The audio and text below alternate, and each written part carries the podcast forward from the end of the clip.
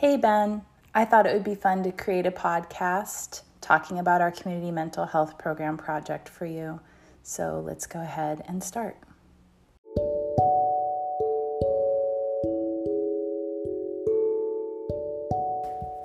Today, we're talking about creating basically an ideal mental health program. And I decided that I want to focus mine on the population that I've been working with for the last year, which is moms or pregnant people with children under the age of five who are struggling with substance use disorder.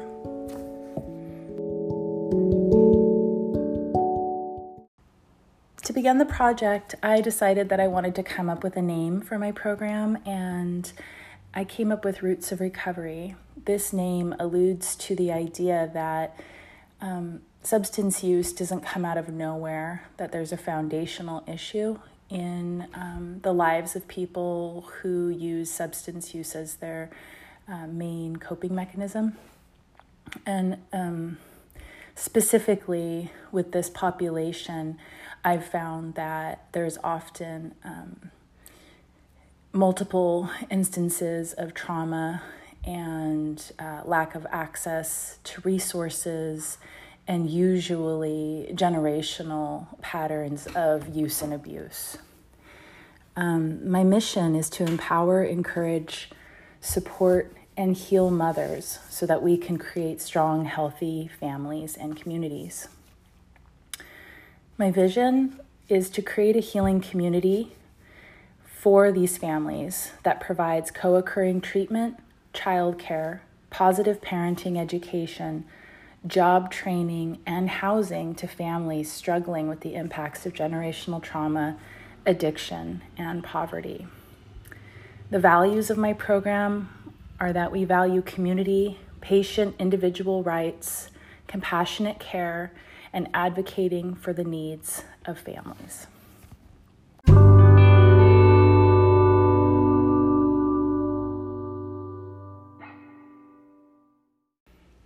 So, I've already identified that this program is going to focus on the needs of mothers and women and uh, childbearing or birthing people.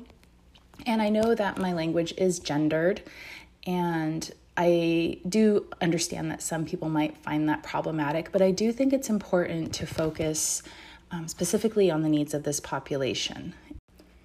Author Angela Davis, in her book Are Prisons Obsolete, talks a little bit about the historical punishment of women in England and then later in the United States, which has adopted much of our laws based off of Old English law. Um, she writes that women tended to be punished for revolting against their domestic duties rather than for failure in their meager public responsibilities. The relegation of white women to domestic economies prevented them from playing a significant role in the emergent commodity realm. This was especially true since wage labor was typically gendered as male and racialized as white. It is not fortuitous that domestic corporal punishment for women survived long after these modes of punishment had become obsolete for white men. The persistence of domestic violence painfully attests to these historical modes of gendered punishment. I think this is important to touch on because although it is not popular right now to talk about um, gendering parenting or gendering treatment, there are some historical issues relating to historical trauma that women are still living in today. Um, and in order for us to address the needs of families, we do need to pay attention to these historical patterns. Um, so I, I am going to keep the language of women versus just parents or birthing parents so that I am paying attention to these issues. So that kind of helps segue into the next question, um, which is how is this program going to be trauma informed? So, first of all, the target population is going to be mothers and their children from low socioeconomic status um, there, I imagine that we're going to have a very diverse population. Um, and so I would like the program to be aware of different cultural and ethnic issues um, in specific populations, which would, there would have to be a ton of training on, cultural competency, and curiosity about um, cultures that you're not part of, and understanding that we need to probably adjust treatment to make it um, appropriate for different uh, different populations. And um, so also that that is part of being trauma informed is understanding that a white woman from a middle class income background is going to have a, a, different experience of this world than let's say a black woman that came from a lower socioeconomic background or um, maybe somebody who came from uh, a recently immigrated family um, in her book on trauma informed treatment, The Restorative Approach, author Patricia Wilcox wrote that a trauma informed program is more than a specific manualized treatment approach. It's a treatment environment in which all staff understands the prevalence and impact of trauma on the mental and behavioral health of youth, or let's say people in their care. It's a treatment environment in which all staff provides appropriate interventions that will decrease rather than increase the effects of trauma. Within the program, the agency provides clinical treatment, which includes trauma assessment and, when indicated, evidence based treatment for trauma related programs. She goes on, citing Hopper, Bassuk, and Olivet as saying, Trauma informed care is a strength based framework that's grounded in the understanding of and responsiveness to the impact of trauma that emphasizes physical, psychological, and emotional safety for both providers and survivors and that creates opportunities for survivors to rebuild a sense of control and empowerment. She identifies five critical dimensions in trauma informed treatment, and those are safety, that's physical and emotional safety, trustworthiness, um, so that's you know creating creating healthy relations uh, between staff and patients and between patients and one another, making class tasks clear and maintaining appropriate boundaries, which we'll talk more about later. Choice, prioritizing consumer choice and control, and collaboration, which is maximizing collaboration and sharing of power with consumers. And last but not, not least is empowerment. So, prioritizing consumer or patient empowerment and skill building. Um, so, the way that I understand these considerations, it would mean that the program considers patients and their children as equal participants and stakeholders in their treatment. Behavioral issues would need to be handled in, demo- in a democratic, respectful, and egalitarian way that prioritized healthy communication and conflict resolution. We wouldn't focus on punishments and rewards as motivations um, because they're coercive. they're they're not allowing patients um, the right to decline or to uh, to participate voluntarily in their treatment. Staff would be thoroughly trained in positive discipline principles, uh, non punitive and non shaming communication, healthy boundaries, and patient grievances would be heard in a democratic way and individual community advocacy and autonomy would be encouraged and prioritized in the treatment model.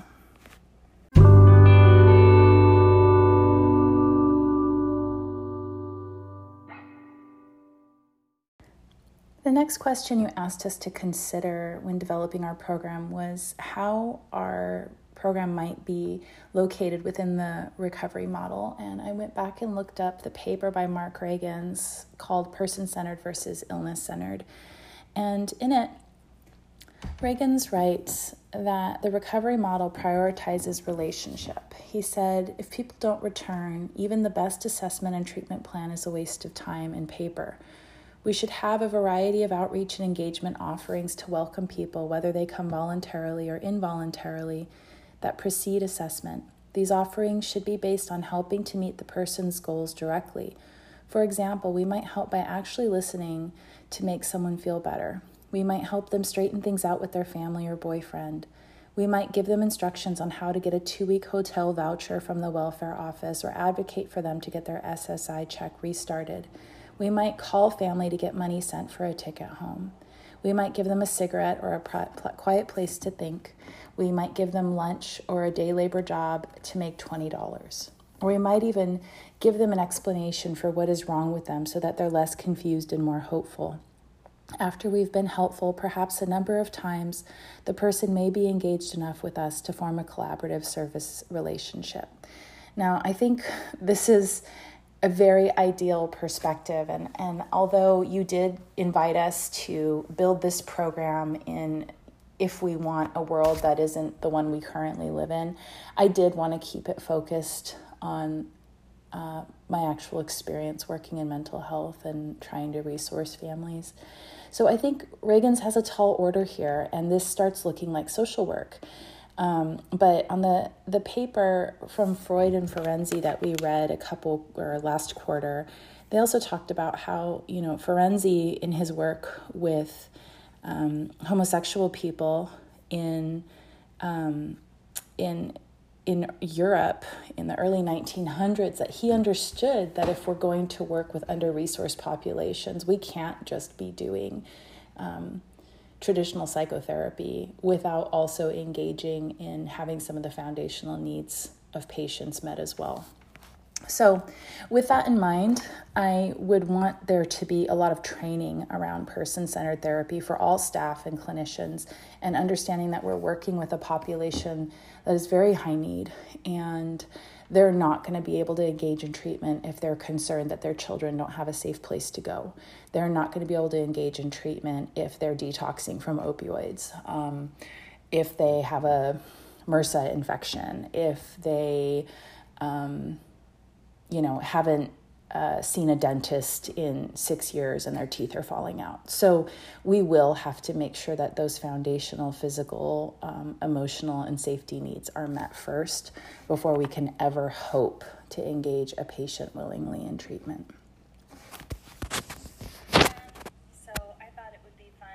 The next question you asked us to consider was funding. And, you know, my first thought was that I would want to work with Medicaid um, because I think that's how a lot of people from low, so, low socioeconomic populations actually get access to care. So, you know, they go to the hospital, the hospital finds out that they have state medical or maybe they don't have any medical care.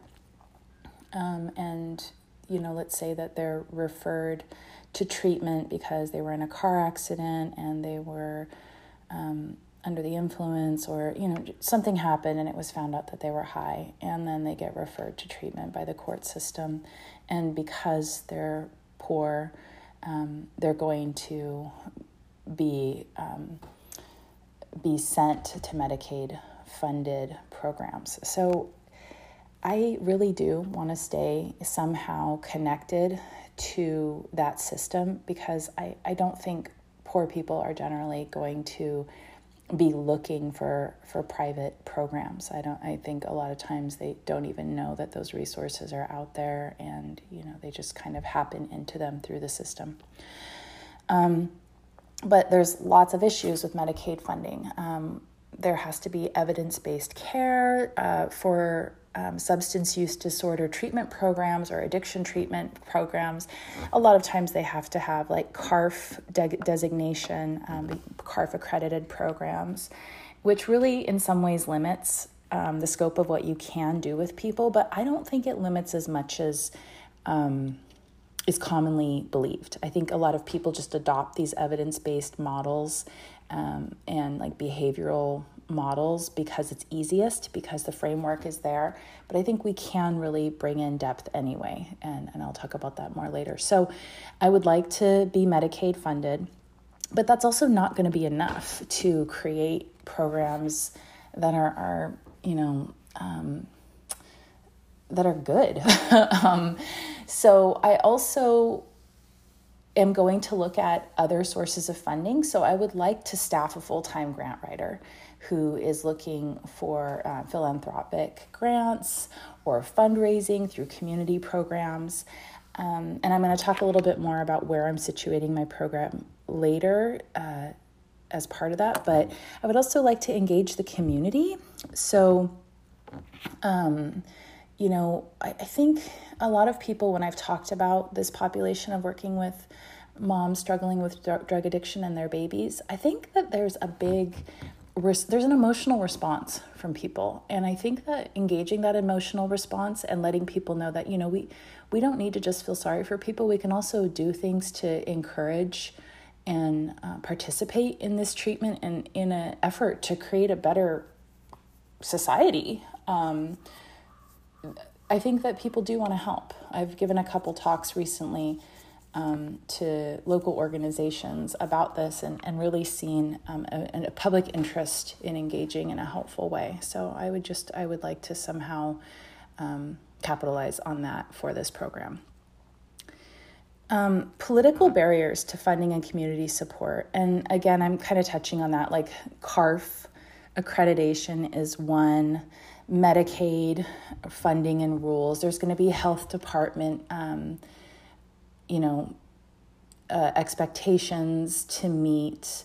Um, I mean, labor and industry, there's all sorts of things. Uh, it's very, the more I think about this program, the more I think how difficult it would truly be to build something like this. But I also know it's possible and um, that, you know, we would just need a lot of people working on different areas of of how we could get licensed and certified to create a treatment program.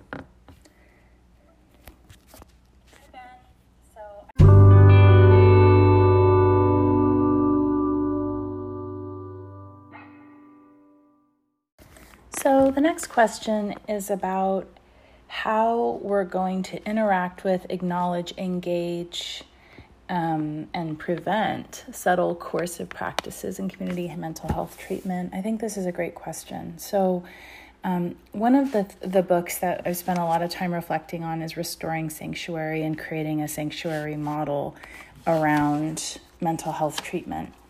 And in it, you know, the sanctuary model puts a lot of responsibility on the um, the leaders and the um, staff in the program um, to understand that you know their behaviors and their beliefs really have extreme implications for the patients um, and that you know when a patient or a staff member feels unsafe or threatened that there is something there probably in the policies or the procedures of the program that possibly initiated or triggered these feelings.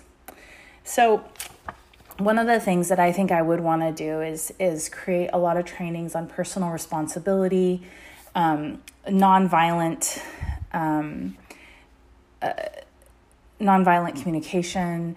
Also, I mean, really um, educating staff, not just clinicians, but staff on on um, studies like the Stanford Prison Experiment and how when we do put ourselves in positions of power, we have um, a higher likelihood of creating oppression for others. So I think this would have to be like a constant conversation and something that we're almost always looking at um, as a community to guard against this.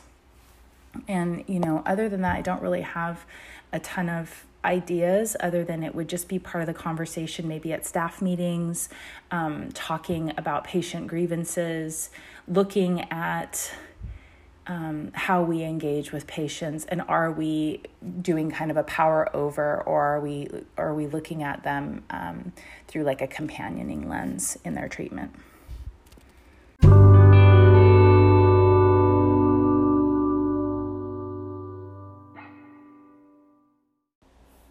So, as this program is, is geared towards meeting the needs not just of the parents who are the patients, but also of their children under age five, we're going to have to have maybe a little more flexibility than a traditional program that was just geared towards the re- recovery of an adult. So, um, I would start the day between six o'clock and seven thirty in the morning, allowing patients to decide what is the best wake up time for their children's and their needs. So from 6 to 7:30 would be time for wake up, personal hygiene, get dressed, um, make your bed, and just make sure whatever you need for your um, your day is ready. And then breakfast hours would be open from six o'clock to eight in the morning. And that would be time again to feed yourself and your children um, and have a leisurely breakfast, hopefully. And then um, from 8 to 9 a.m., there would be the option of either a morning mindfulness walk or a yoga class. And the yoga class could be with kids as well. And I think this would just be a nice way to kind of start the day like mindfully, maybe do a little bit of meditation or integrate in there. Not all patients will have their children with them too, because a lot of them will be CPS involved. And so it might be nice to choose like a morning mindfulness walk where there's no talking, whereas somebody with children might choose yoga where they can engage their kids. Um, during that time, patients could also have the option of taking their kids to daycare. I would have daycare hours open at 8 a.m. So if you know if moms really needed a break starting at that time in the day, there's no judgment about it. You can drop your kids off at 8 a.m. Um, from 9 in the morning to 11:30, I would have what I want to call trauma informed recovery. So this would be kind of like you know a core recovery class um, that would be mandatory probably three days a week.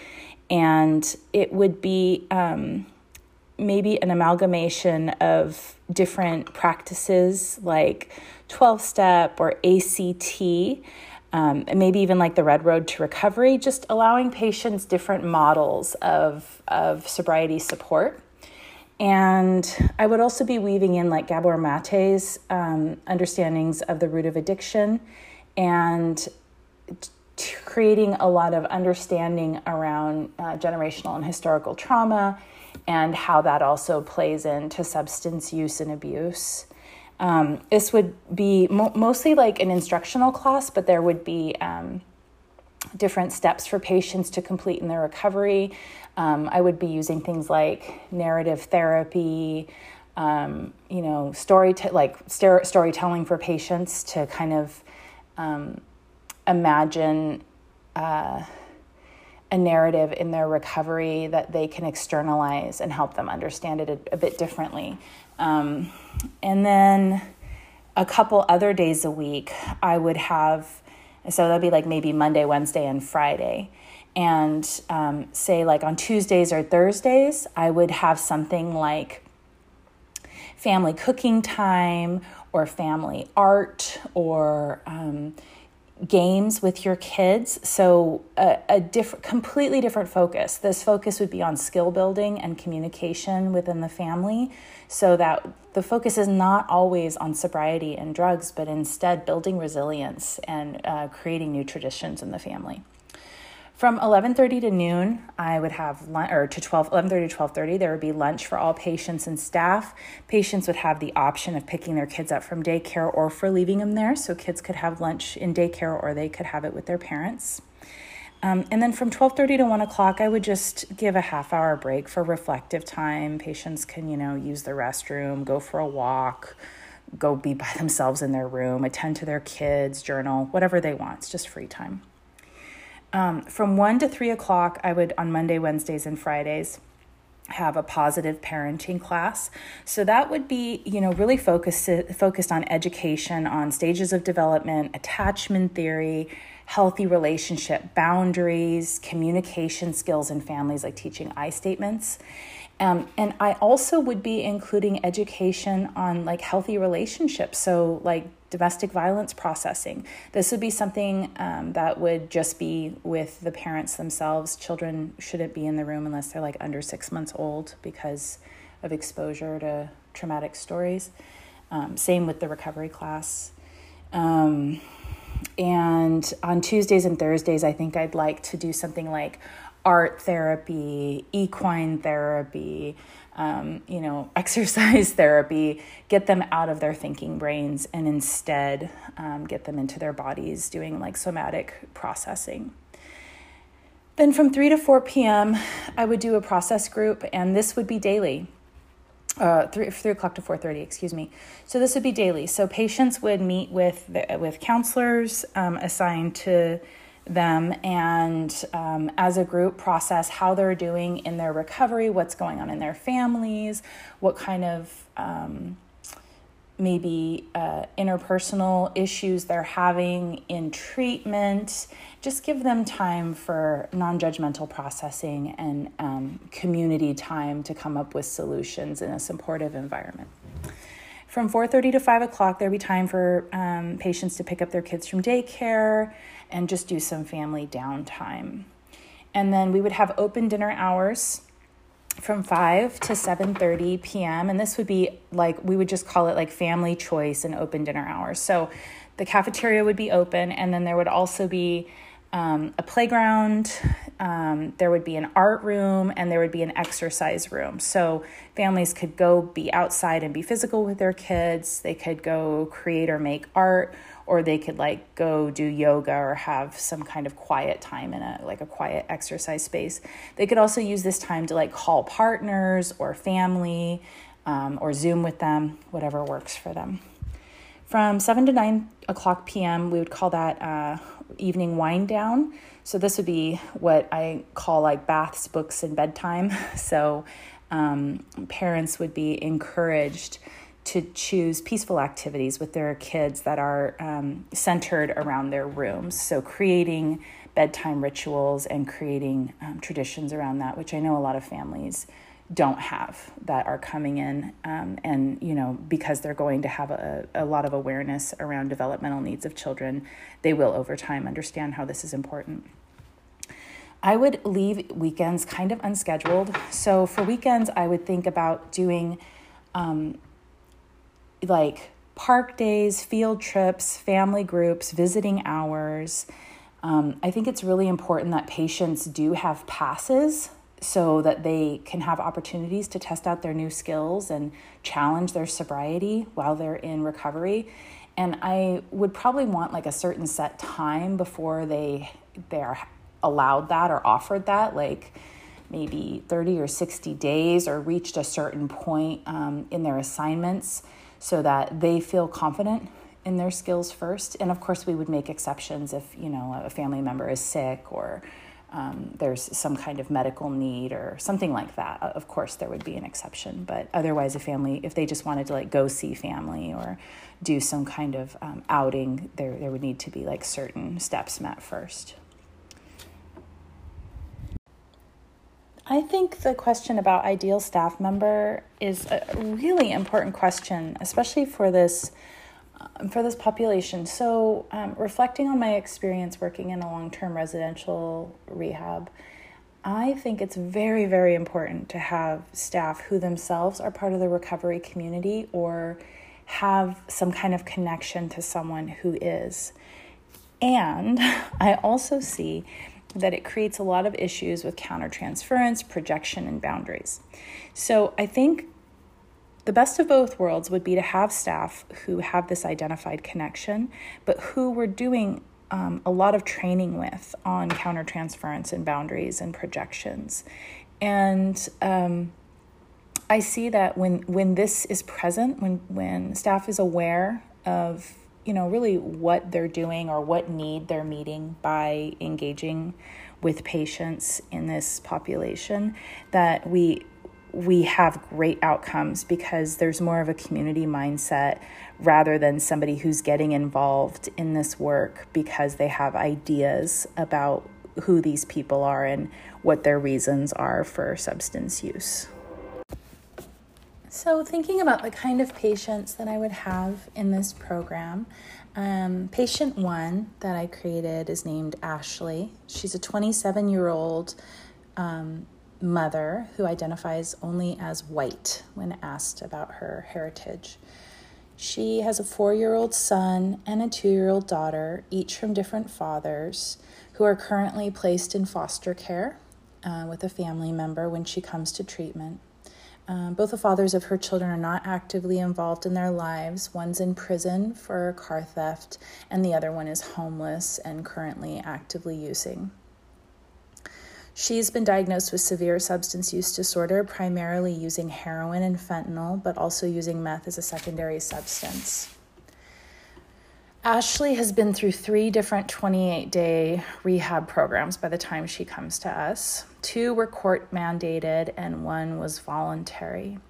She's had multiple arrests and involvement with CPS, all in relation to her drug use for the associated behaviors in um, acquiring and using drugs.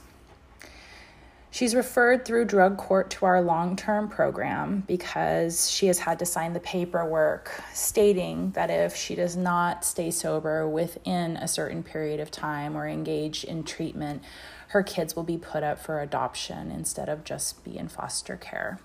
Um, this scares her, this idea of losing parental rights for good, and so she's decided to come into our program. She, uh, at her intake appointment, states that what she fears most is losing her children. Additionally, in her intake, she's identified a family history of drug use and alcoholism going back at least three generations. She has multiple identified experiences of physical abuse, abuse, sexual abuse, and traumatic loss in her life. She indicates that both her relationships with her children's fathers included domestic assault and when asked about her history of use, Ashley said she started drinking and using marijuana with friends at age 13. She also tried meth for the first time that year at a party. She very quickly started using a few times a week, and um, by the time she was 16 years old, had dropped out of school and was using daily, often on her own. So she's um, she has a couple years of high school, uh, but did not pass, and identifies that one of her goals is to complete her GED, and someday she hopes to get a job at a gate a daycare so she can see her kids after school. Ashley reports that she has lots of family and friend support for getting sober, but when asked additional questions about that, she also admits that most of her family and friends are still actively using themselves. The second patient is Raina, and Raina is a 32 year old mother of four. Two of her children have been adopted, and she does not want to talk much about them. And she has two others living with her grandmother right now, ages eight and seven. Raina is uh, identifies her primary substance issue as meth, which she's been using for the last 15 years. She has multiple relationships uh, with men and is not quite certain of the paternity of her children. She also um, reports that sex work is her number one source of income, which she started doing um, due to a boyfriend introducing her after they started using meth together. Um, Raina is also referred to us through the court system, but for her, it was for being arrested multiple times for sex work and her children being taken away and basically getting to a point in her life which she says she can't survive anymore if she keeps going the way she is. Um, Raina has hepatitis C. She needs to receive treatment for it, which she's also hoping to access in this program. She also would like to have her tubes tied so she does not have any more children, which is a concern of hers. And she um, identifies that she does have family support. Everybody does want her to get sober, um, but she feels very othered and no longer close to any of her family members. She did graduate from high school and worked odd labor jobs like housekeeping, store cashier, and retail jobs in her teens and 20s. But as she got further and further into drugs, it became harder for her to have employment, and she has not had employment that she can claim for at least 10 years. Um, Raina has identified that some of her goals are to be able to have employment, if not to get custody of her children back, to at least be able to see them consistently and she also says to be proud of who she is is one of her big goals. When asked about uh, sexual violence or sexual abuse, she kind of shrugs her shoulders and doesn't want to go very far into it, but it's clear that that's also um, an issue for her. So, this question about how would the program respond to an acute crisis is really broad. So, I just thought of one specific crisis, and that would be a patient who is violent or threatening to staff or other patients. Um, and I could see this happening pretty easily, especially when someone's first coming into treatment and they aren't entirely regulated yet. Um, so, what I was thinking was first of all, we're going to prioritize safety of patients and staff, but also the person in crisis. So, get everyone out of the room or out of the building that doesn't need to be there, and only have the people necessary to help calm this person down and empathize them with them, one or two staff. Um, I think it's really important to keep in mind what Dan Goleman says, as he's quoted in Restoring Sanctuary, which is that emotional explosions are neural hijackings that occur in an instant, triggering this reaction, crucial moments before the neocortex, the thinking brain, has had a chance to glimpse fully what is happening and decide if it's a good idea. So, you know, I think keeping this in mind that patients aren't probably doing this on purpose, first of all, this just may be evidence of really limited coping mechanisms. Um, and also that the best way to approach this is through regulation. So, the staff needs to be aware of how to regulate themselves first. Is their breathing calm? Are they grounded? And how can they then start supporting that for the patient? So, you know, regulating their own breathing, not telling the patient to breathe, but just paying attention to regulating their own breathing, being near the patient, but not too near, um, being aware of the space they're taking up and not crowding the patient, but letting them know that they're there for them and they're just going to wait it out with them and not being threatening. Um, empathizing, so naming the patient's feelings. Uh, I can see you're really upset right now. I can see that you're very frustrating, for, frustrated. This has been a hard day for you. Um, uh, just reflective comments, empathizing with the patient's process. Um, I would also, you know, once the patient is able to ground in their body, if they're open to it, ask them if they can, you know, can you feel your feet on the ground right now? Can you feel your body in the chair? Um, just really getting them to be in their body and be present in the moment and see that there is not an immediate threat around them. If they are saying, you know, they need this thing, they need to talk to their boyfriend right away, or they need to call their mother, or they just they just need a drink, maybe we can't do exactly that thing, but we might be able to offer some alternatives. Um, if it is possible to let them talk to the family member in question, I think we should do it. If they might just need a drink or have something to eat because their blood sugar is crashing, um, we can we can do that for them. That is not rewarding bad behavior. Um, so I'd also see, you know, can a compromise be reached? Maybe the patient wants to get the fuck out because they're over this place. Okay, we can say, we understand that, but maybe you could just stay through the night. How about we just we check in tomorrow on this? I hear what you're saying. I know you want to leave. How about just trying to get through tonight and seeing how you feel tomorrow about it? Um, we're not going to threaten punishments or offer rewards. And again, just everything would be about empathizing and trying to help patients ground in their experience and um, creating safety, however, we might be able to.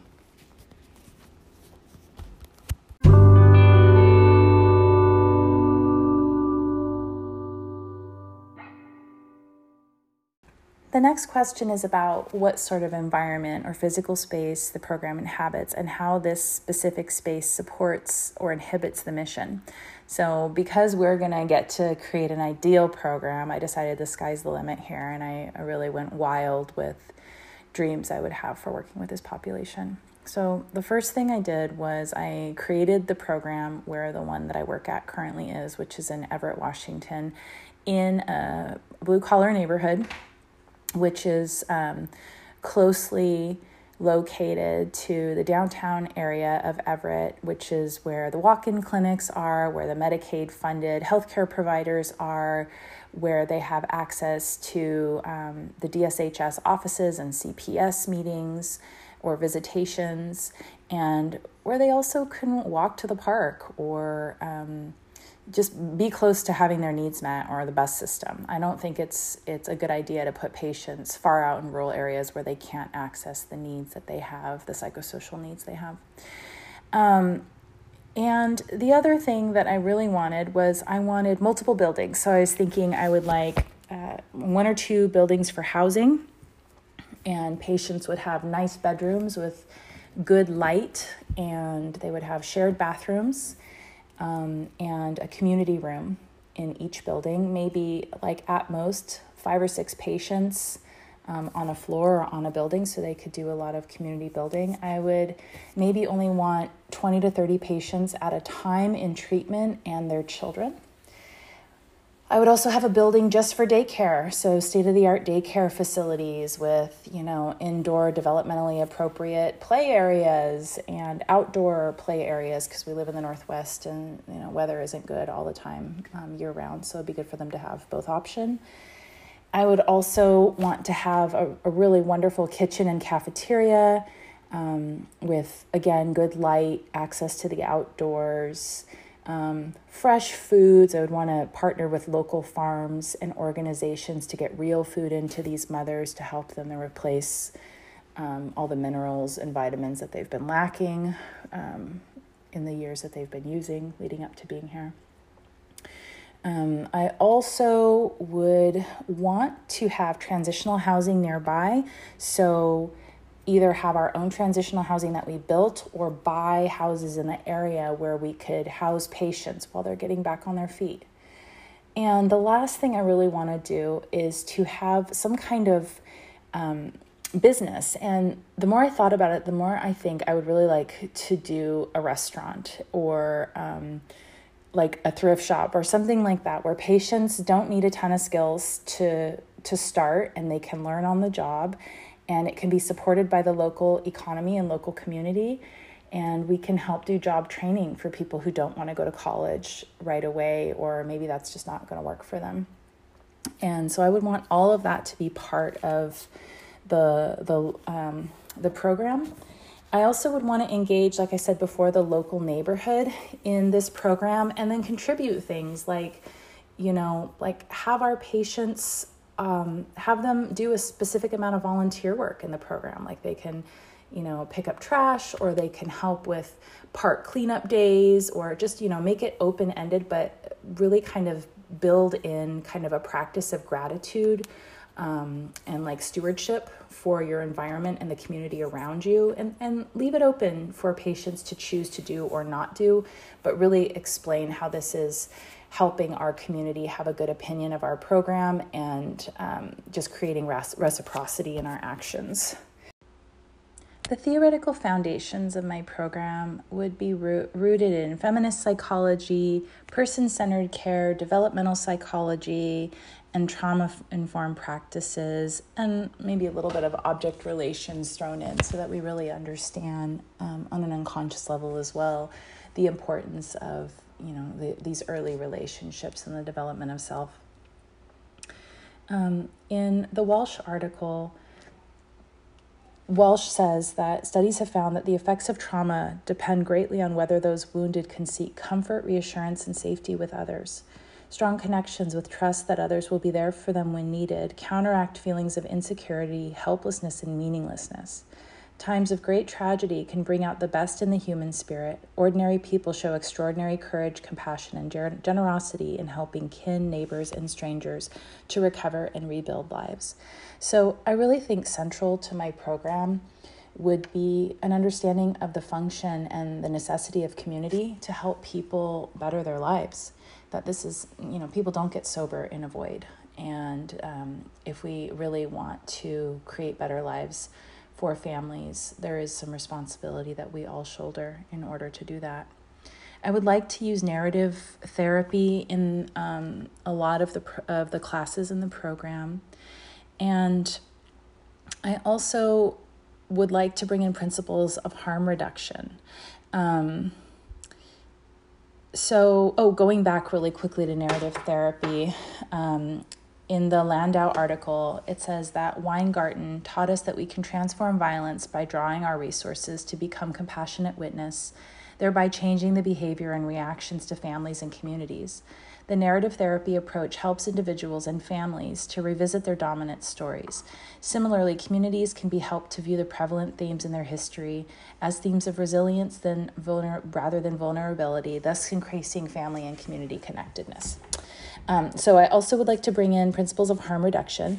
So that means that you know if we have patients that have opioid use disorder, we're going to help them get medical assisted therapy. So they're either um, going to be offered um, Suboxone or Sublocade or methadone, and they're going to be offered, you know, detox services so that they can be in treatment first. Um, then also because sex work often is really intrinsically tied to substance use disorder, we're not going to take a moralizing or shaming approach to that. Instead, we're going to recognize that it's actually you know the oldest job in the world and that if um, our patients are going to do it we just want to help them do it safely. So we're going to give them access to prophylaxis and um, and birth control. We're going to make sure that they get tested and that they know where to access uh, std testing sites um, and we're going to you know really talk about if this is what they plan to do when they leave how can they do it in a way that's um, safely and non traumatizing for their children, um, because I think that's another big consideration as well.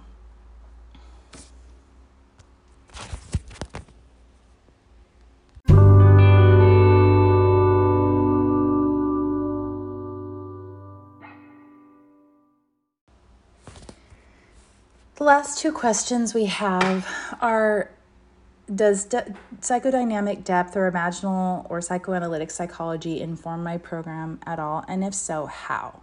And I would say yes, absolutely. So I think that one of the things that um, depth psychology does is it really brings in an awareness of unconscious factors. So if we're just looking at the issues of these patients from behavioral or um, socioeconomic or biopsychosocial um, perspectives, we're getting some of the story, but we're not getting the story of why are people compelled to use even when it hurts them and it hurts those around us. It's kind of the big underlying question. And um, I feel like we get some of those answers from psychoanalytic and psychodynamic um, and like object relations theory of how really mother is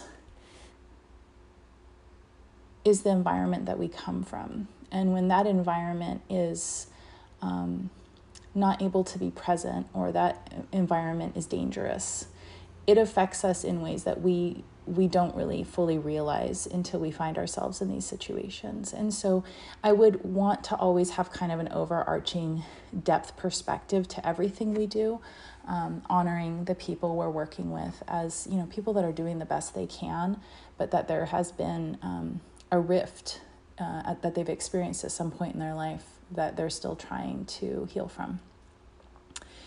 Um, and the very last question is How do I plan to address vicarious trauma and burnout with um, staff and clinicians? I think, by the way, this is a really excellent question.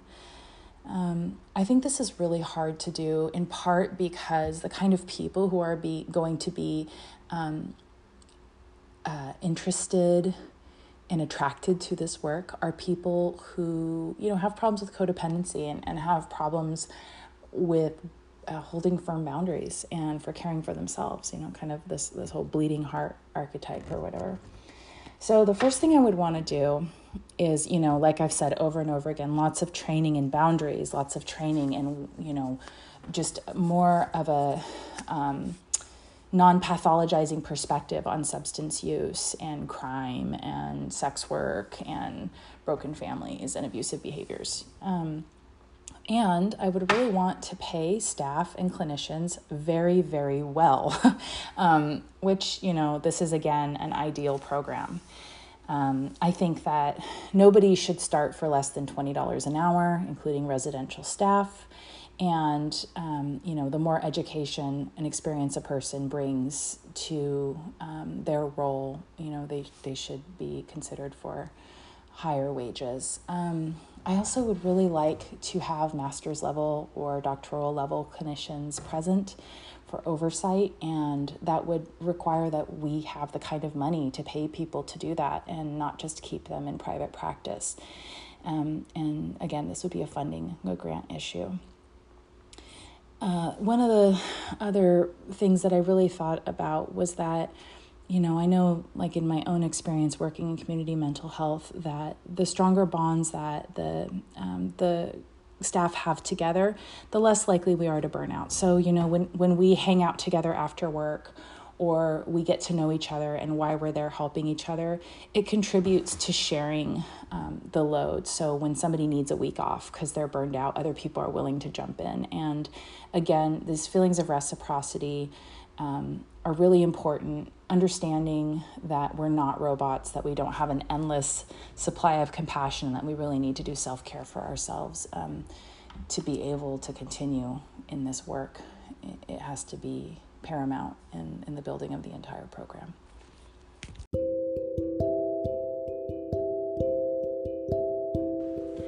That's it, Ben. Thank you so much for your patience as I talked through all of these questions. I hope I didn't make it too long. It gave me a lot to think about. I'm going to submit this to you via the Dropbox hopefully today, and I will submit my references separately. Thank you so much for such a great class and um, just for everything you taught us. I hope you're well. Bye.